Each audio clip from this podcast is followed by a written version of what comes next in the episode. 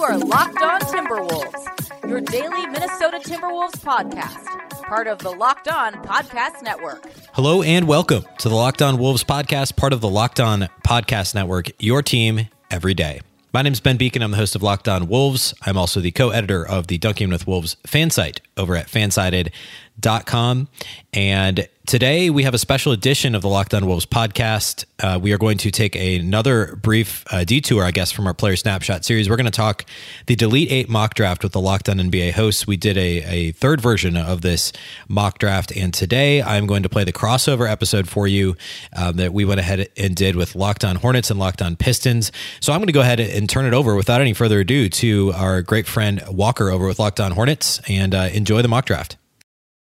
Welcome to a crossover episode on the Locked On Podcast Network, brought to you by RockAuto.com. Amazing selection, reliably low prices, all the parts your car will ever need. Just visit RockAuto.com and tell them Locked On sent you. The luckiest of host and August come together to discuss the third edition of the Delete 8 Locked On mock draft. And I say luckiest because if you appear on this podcast, this individual pod, then that means you had a top three pick in this selection process that Doug Branson comes up with. And I'm not entirely sure what goes into the selection process and how Doug makes the order, but he's going to be joining us today alongside the other host that we have alongside myself, Walker Mail of the Locked On Hornets podcast. We also have Matt Schoch of Locked On Pistons, who had the second overall pick in this Delete 8 mock draft. We have Ben Beecken from Locked On Wolves joining us, who had the third overall selection in this mock draft. Guys, how are you doing today?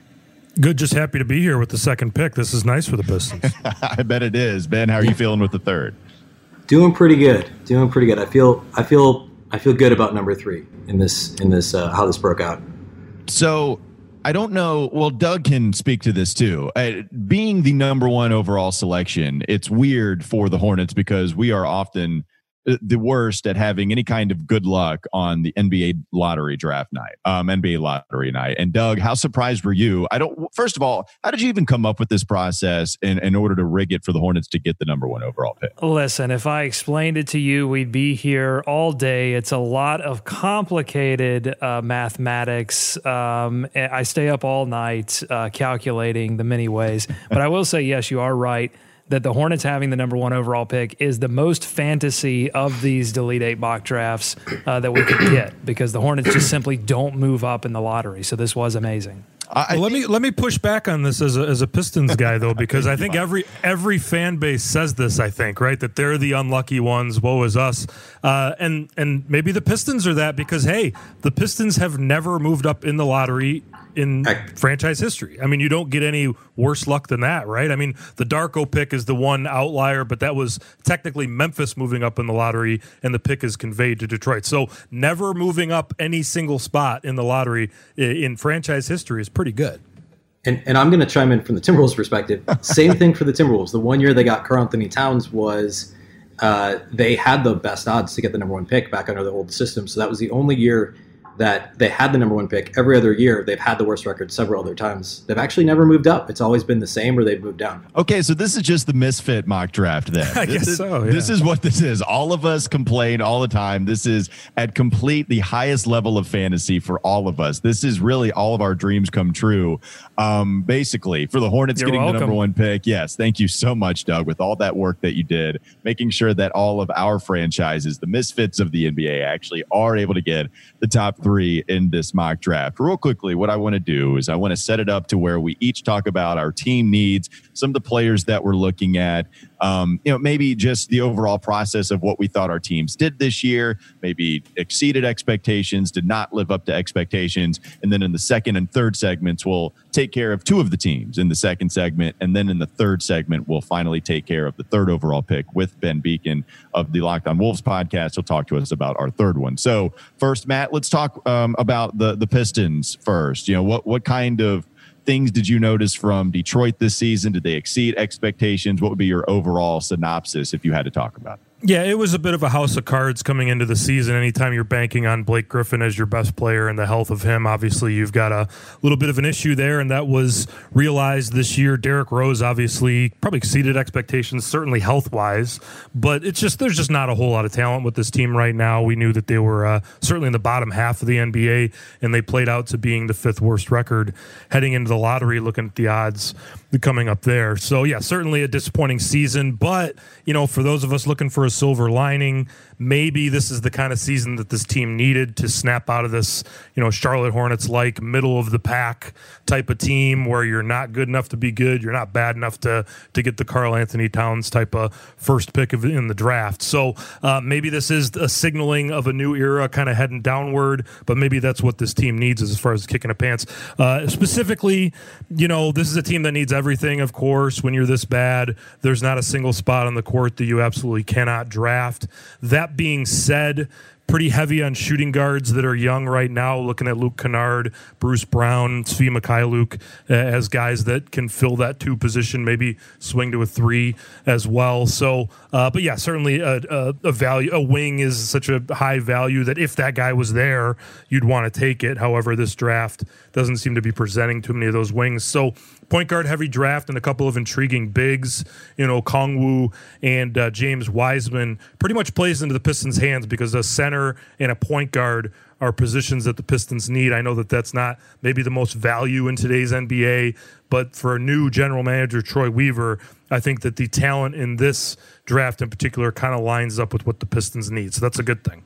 Ben, the Timberwolves made a big trade in the middle of the season when they got rid of the Andrew Wiggins contract. In exchange, they get D'Angelo Russell. Uh, what did you think about everything that the Timberwolves did this year?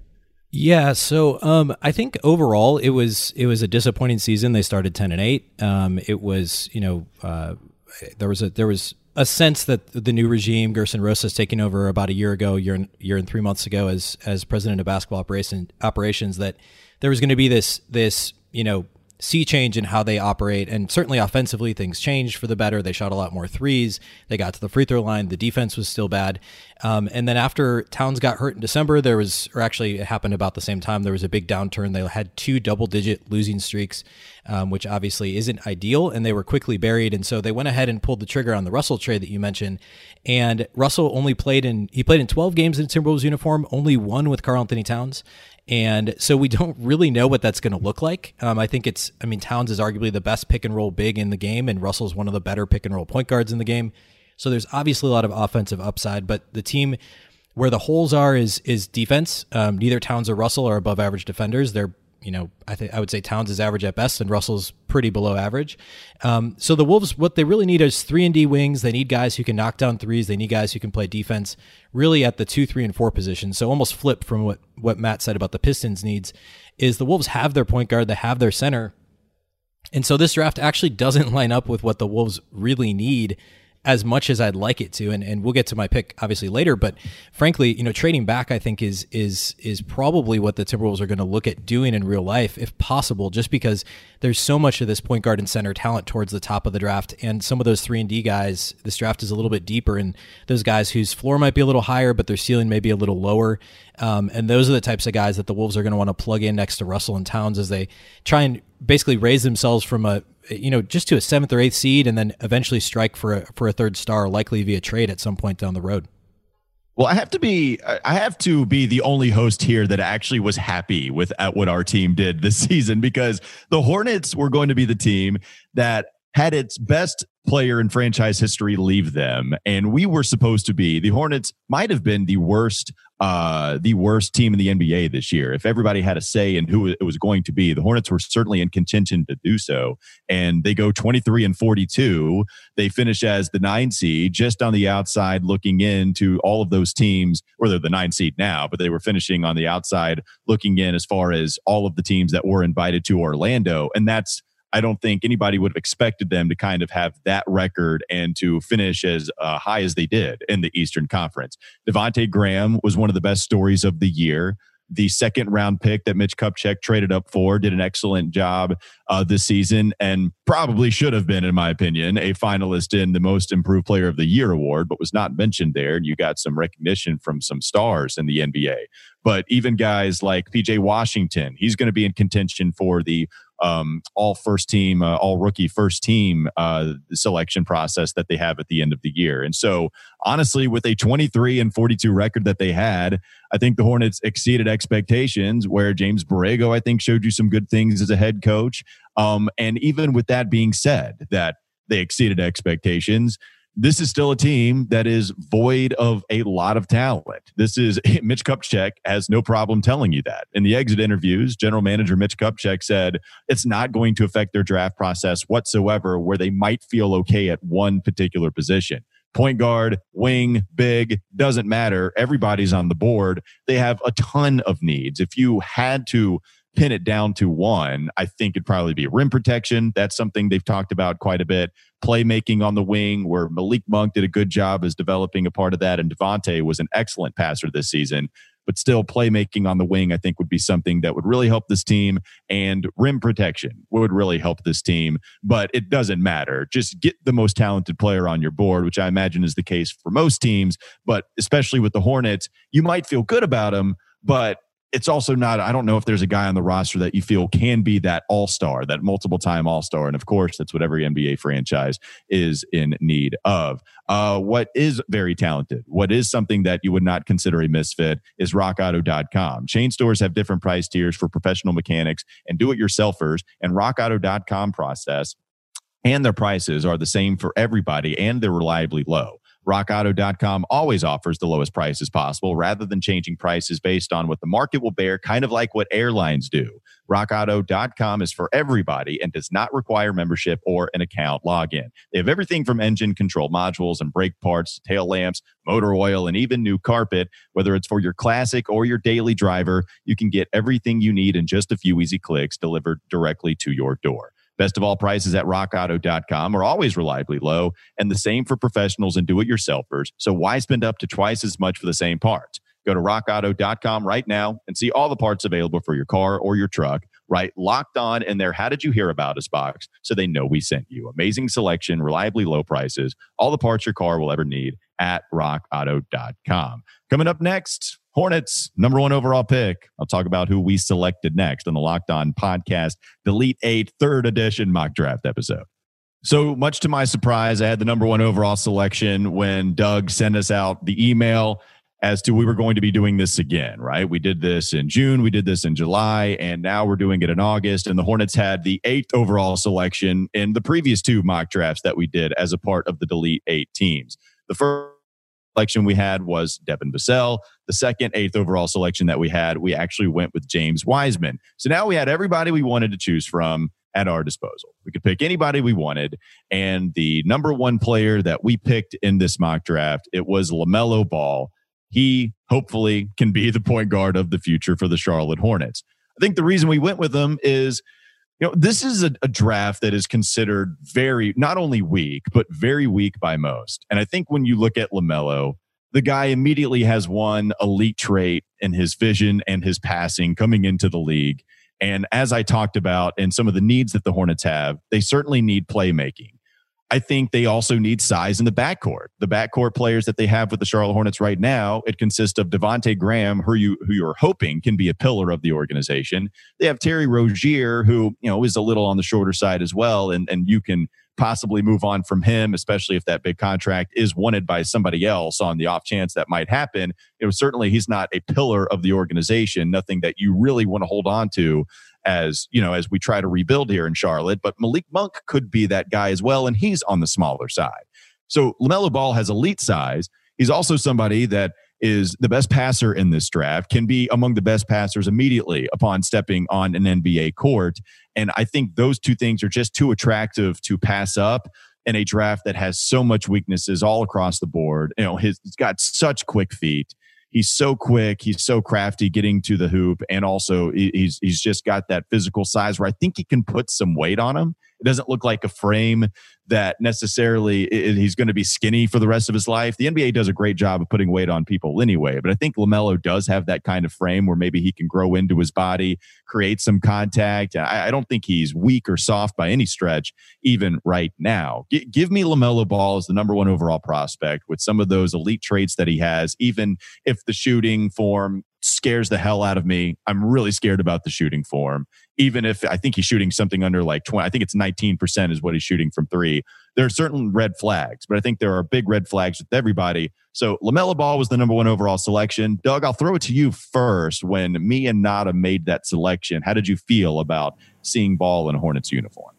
I think it's the natural fit for the Hornets. Uh, they need a player that has the potential to drag them out of mediocrity. But I think if, if you're somebody that views the Hornets as a team that has some burgeoning young talent already and has the potential to elevate themselves to playoff level basketball, if you think they're close now, then LaMelo Ball might not necessarily help them in the ways they need to be helped because they need to be helped defensively right now. I mean, they were they were good at producing offense, they were a sieve on defense. And so I, I could see an argument against LaMelo in that respect. Uh, I'm not sure that there's a perfect fit for them at the wing position in this draft and in the top three necessarily. Um, that that would make sense. Um, but I think if you're someone that says, "Hey, I'm tired of Charlotte," you know, if they even when they get to the playoffs not being a threat, then you have to like taking LaMelo Ball because he does present you that opportunity to have a star player in the future. As far as guys I considered, you know, Anthony Edwards was in the conversation. Uh, my co-host Nada, he's a big fan of Anthony Edwards as well. I'm surprised he actually relented as much as he did to saying, "Yeah, that's fine. Let's go ahead and go with LaMelo Ball." Number one overall. You know, I, have got the guys that I really like. I really like Devin Vassell and would have selected him if I was, you know, too much further down in the NBA draft uh, process. You know, I, I, that's somebody I really like. Killian Hayes is someone that I also, you know, it, try to make cases for, but really there really isn't anybody else that I really considered more than Anthony Edwards in exchange or in place of one LaMelo Ball. Real quickly, guys, Matt, before we get to you, what are your thoughts on a LaMelo Ball in the NBA, just him overall as a, pros- prospect? Matt, let's go ahead with you first. Me individually, like I'm not huge on LaMelo ball, especially as I'm looking at the Detroit Pistons and the culture and trying to build some things. But yes, I, I mean, the passing is obvious, the ball handling is obvious, some a couple of transcendent skills there. I put Ball and Edwards and James Wiseman into a category as guys that actually have all star type of ceilings. Will they get there? I'm kind of dubious, really, on all three of them. Mm-hmm. But uh, yes, there certainly is that chance where I look dumb two years from now after saying LaMelo Ball, you know, shouldn't be the first pick of the draft if the Pistons do it. So I get it totally. And uh, there's a lot of Pistons fans that would be disappointed if Charlotte takes him out number one off the board. Ben, how high are you on LaMelo Ball? I, I, mean, I think you hit the nail on the head right off the bat, Walker, with uh, talking about his one elite skill. I mean, there aren't that many guys in this draft that have one thing that they do at an elite level and and ball is the one you immediately point to and say he has elite court vision. He can pass with either hand from any angle. He um, you know can see things before they happen. Kind of sort of some of the things that maybe we've heard about uh, you know Ricky Rubio as a Timberwolves fan you know 10 plus years ago. That sort of a of a you know sixth sense. And so I think in that sense, you know, if you can add a playmaker with that ability to your roster, um, you know, looking at Charlotte's roster, as you said, Anthony Edwards was the only other name that really made a lot of sense at number one for me, for you guys. And so if I was in your spot, that's what I would go with as well. Um, you know, he, as, uh, as Matt said about the Pistons, I don't know that Ball's a great fit for the Timberwolves if the Wolves are at number one, but I like his fit with the Hornets. Yeah, it, you know, just somebody with some size that can help. And even if he doesn't reach his potential, um, being the number one overall pick, I do think he's going to make other players on the roster better. I think that guy more than most, considered at number one overall, he's going to help the rest of the roster get better as well. All right, Matt, Detroit Pistons on the clock, number two overall pick. Why don't you tell everyone who you selected and why you selected? Yeah, we're going to throw a wrench into this whole thing and screw up the whole exercise here because we're going to take a, take a little bit of a wild card here at number two. First of all, you know we're happy to be moving up to number two. First time we're ever moving up in the lottery, so Pistons Nation's pretty happy about that. Of course, the the first thing you want to do is make some calls on some trades. Maybe I was a little bit derelict in in doing too much, but we did have conversations with the Chicago Bulls. This is a team that's been stuck in the pretty good young players, but not really going anywhere uh, spot with LaVine and Markkanen and, and Wendell Carter as well. They were actually talking about Blake Griffin, and that's an interesting one, obviously, because uh, a tough contract with a couple more years and a lot of money. Uh, but when I'm looking at guys like Markkanen and Wendell Carter, obviously very good players, but you know, especially uh, Markkanen being extension eligible this summer, where are you going, right? Do you want to be that team that gives them 75, 80 million dollars another year later, kick the can down the road? Same kind of conversation about Wendell Carter. Obviously, that makes the Pistons better and makes them better a year or two even down the road. But if you're thinking about building a championship team, do you really want to take guys that not not that they haven't worked out in Chicago, but certainly aren't fulfilling uh, their promise? So to me, Blake Griffin in the locker room, unless you're getting a lot of nice assets for it, we couldn't really make a deal that made a lot of sense with the Pistons. And and really, right now, you'd be selling low on Blake Griffin, given that he had the injuries last year. So to me, you bite the bullet you keep him around for at least a half a season, see how things go, and maybe he could be someone who could actually get you some value at the trade deadline or next year, as opposed to cashing in assets to get rid of him. So that's kind of the long story there. So we decided to make the pick instead. Um, obviously, like I mentioned, Anthony Edwards, James Wiseman are guys that could make um, All Star teams down the road. And of the two, the Pistons thought about James Wiseman more than Anthony Edwards. Again, same kind of complaints with Anthony Edwards that I had about LaMelo Ball. I'm looking at Troy Weaver coming in here, trying to set his culture, trying to return Pistons basketball to what it was, seeing too many defensive lapses from Anthony Edwards, seeing too many bad shots from Anthony Edwards as well. Again, recognize the talent, recognize that two years from now we could look foolish with some of these opinions. But, um, and plus, you know, again, nobody on the Pistons roster is worth not taking a certain player because of fit. But I do look at Luke Kennard, Bruce Brown, and Svi Mykhailiuk as guys, you've already got a logjam at that position position of young players that need minutes, that need to improve and maybe showcase themselves for future trades as well, or see what you have, evaluate whether you want to give them a decent extension for their first non-rookie deal. So it's it's not a great situation at two. Again, if we believed in Edwards a lot, we would take him. Um, so I and Wiseman, there's a lot of questions, and again, this is probably the guy that was number three on my list at this point right now. I could see the Pistons doing that. Uh, Pistons fans won't be happy because you just get out of the Andre Drummond situation, building around a highly highly drafted center. So uh, yeah, there's going to be some Pistons fans that wouldn't be too happy about that one. Number two on my list was actually the guy that I took in the last two exercises, number five and number six, without moving up, and that's Onyeka Okongwu of USC. And if I was being completely honest, maybe I would have taken Okongwu, but wanted to switch things up a little bit here.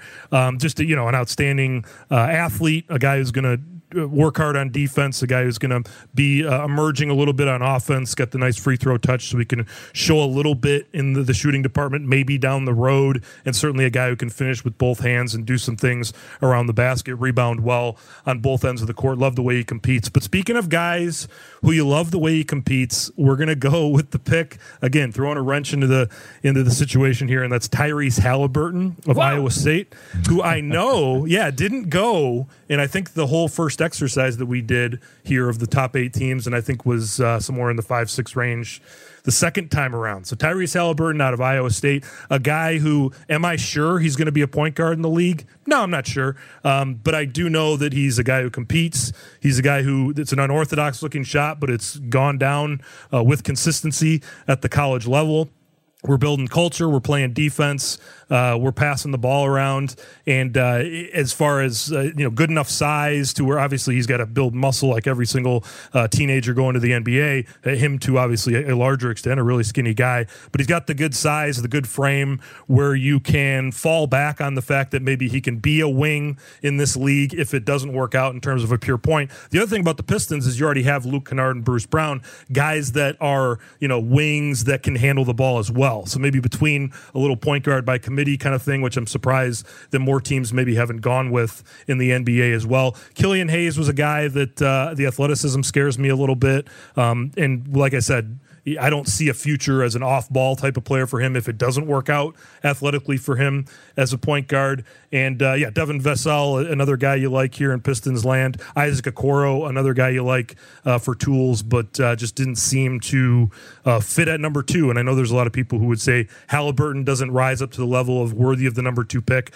but I think it's more important for the Pistons to not miss on this one as opposed to swinging for the fences and maybe uh, uh, swinging and missing with an Anthony Edwards of James. James Wiseman type, and instead keeping that culture going. Halliburton's not going to take you to the playoffs next year. You're going to be a lottery top five team again next year, and maybe you get a little lucky again get a Cade Cunningham or a Jalen Green, and now you're building something going forward. Well, so it was a it was a, a, pick I didn't expect to see, but this is the kind of draft where you might see like that something like that happening because it's not like we are so emphatic on anybody absolutely being the number one overall, number two overall selection to where a guy like Tyrese Halliburton or whoever you might name could sneak up into that top tier category where you are talking about what most people had maybe going 10 in mock drafts could sneak up into the top five, maybe even top three. Ben, before we get to your pick in the third segment, what did you think about Tyrese Halliburton going number two to the Pistons?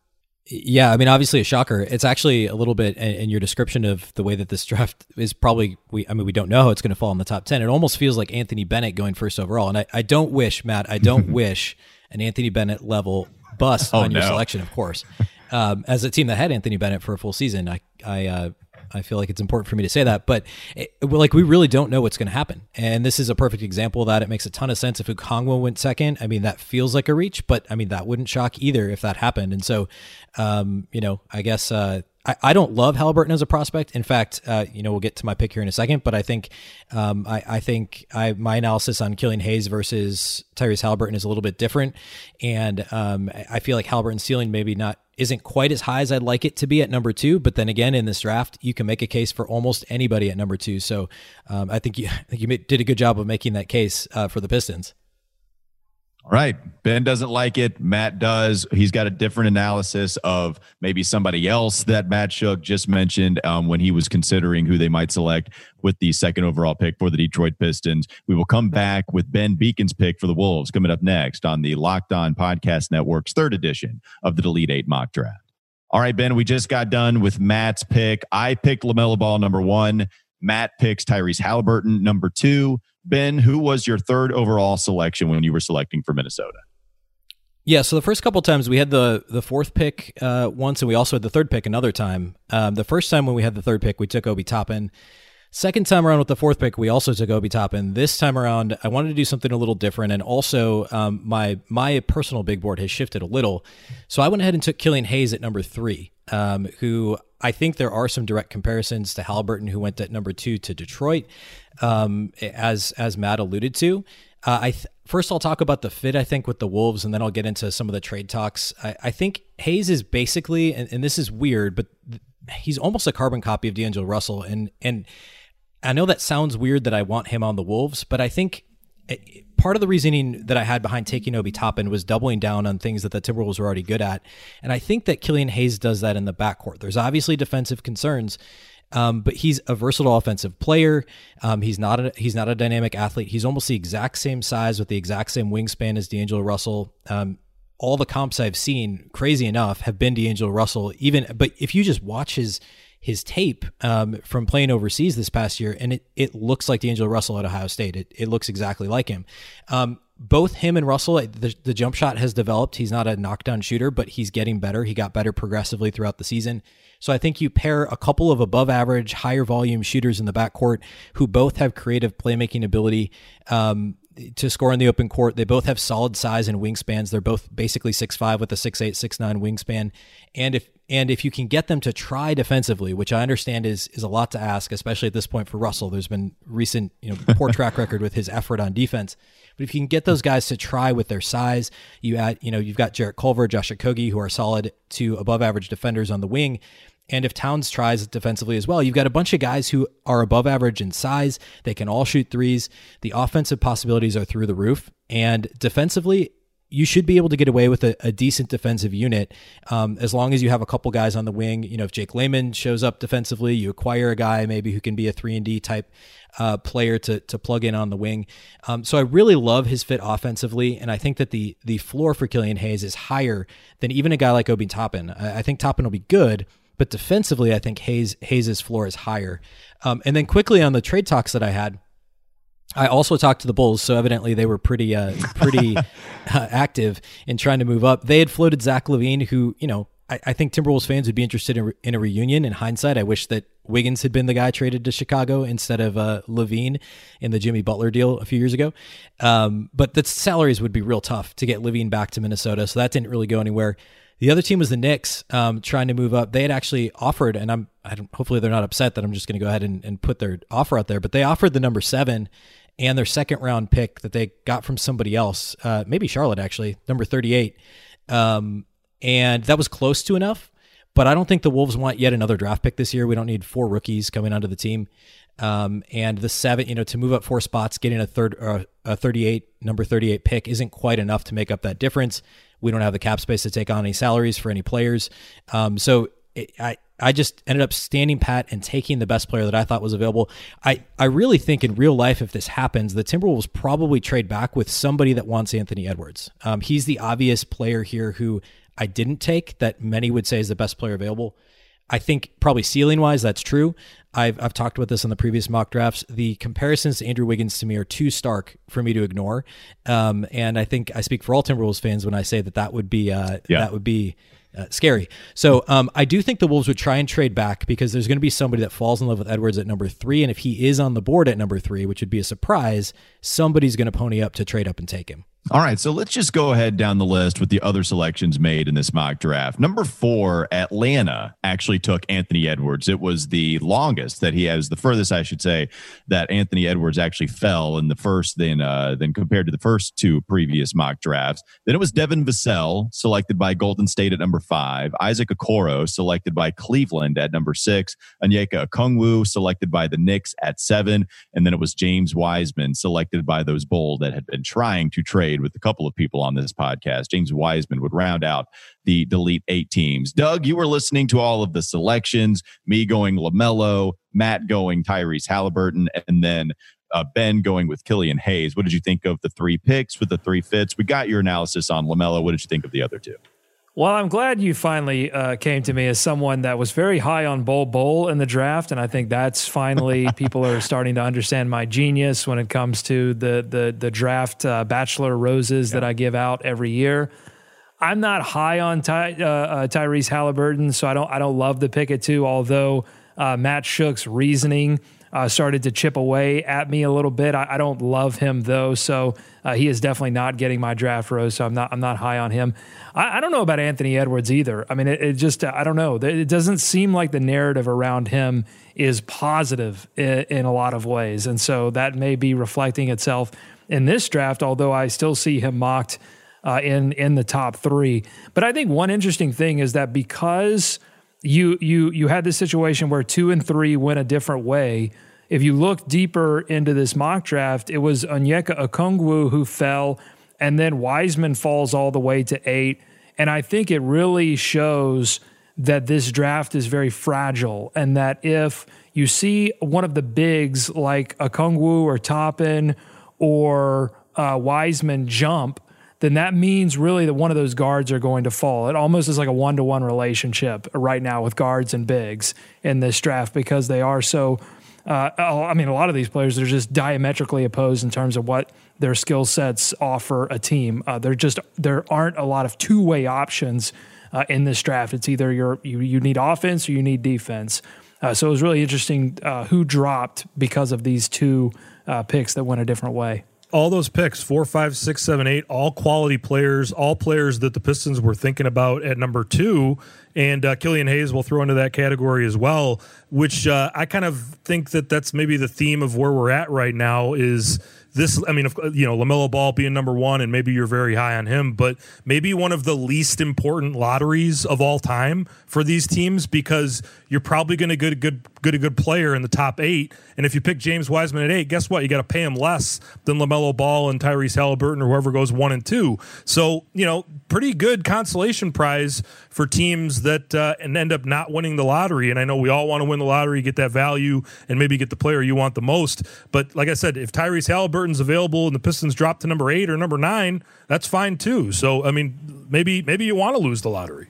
Well, and and that's that's precisely why Matt that I do think that one of these three teams will slide up into the top three, or and for and in the case of uh, the Wolves, they may jump into the top two or number the one. one time you don't want to win the time, lottery. Yeah, exactly. the one time, the unluckiest three teams, they're going to find a way to get lucky exactly when you don't want to get lucky. Yeah, that would be the uh, perfect ending to the Misfit the Elite Eight mock draft here. As far as the teams that we're selecting in the top three, make sure you follow us all, all on Twitter, by the way. Uh, you can follow Locked On Pistons and Locked On Wolves, both, as I just said them on Twitter, at Locked On Pistons and at Locked On Wolves. Also, follow the host. Uh, you can follow Matt on Twitter at Matt underscore Schoch underscore. That's S C H O C H. And then you can follow Ben on Twitter um, at uh, B Beecken, B E E C K E N. I'm on Twitter at Walker Mail. Doug's on Twitter at Doug Branson, L O H. Thanks again for joining us on another mock draft here on the Locked On Podcast Network. Have a good day. All right, that's the show today. We are going to get back to the player snapshot series on Friday's show, and then we will wrap it up. Uh, actually, I think we're going to come in just under, uh, just prior to the the lottery next Thursday. So we will finish out the roster of snapshots over the next few days, and then we will get back into some more draft conversation. Um, hopefully, you enjoyed this 3.0. I'll, I'll discuss my pick a little bit more probably on Friday's show, um, but um, we of course will do more of these mock drafts once the order is actually announced next Thursday. So be sure to to look forward to that. All right, that's all we have for you today here at Locked On Wolves. Thanks once again for listening to the Locked On Wolves podcast, part of the Locked On Podcast Network. Remember, the Locked On Network is your local experts on the biggest stories. You can subscribe to this podcast on iTunes, Stitcher, Spotify, Google, wherever you get your podcasts. Follow us on Twitter at Locked On T Wolves. That's at Locked On T Wolves. Don't forget the T. And once again, today's episode is brought to you by rockauto.com. Amazing selection, reliably low prices, all the parts your car will ever need. Once again, I'm Ben Beecken. This is the Locked On Wolves podcast, and we'll catch you next time.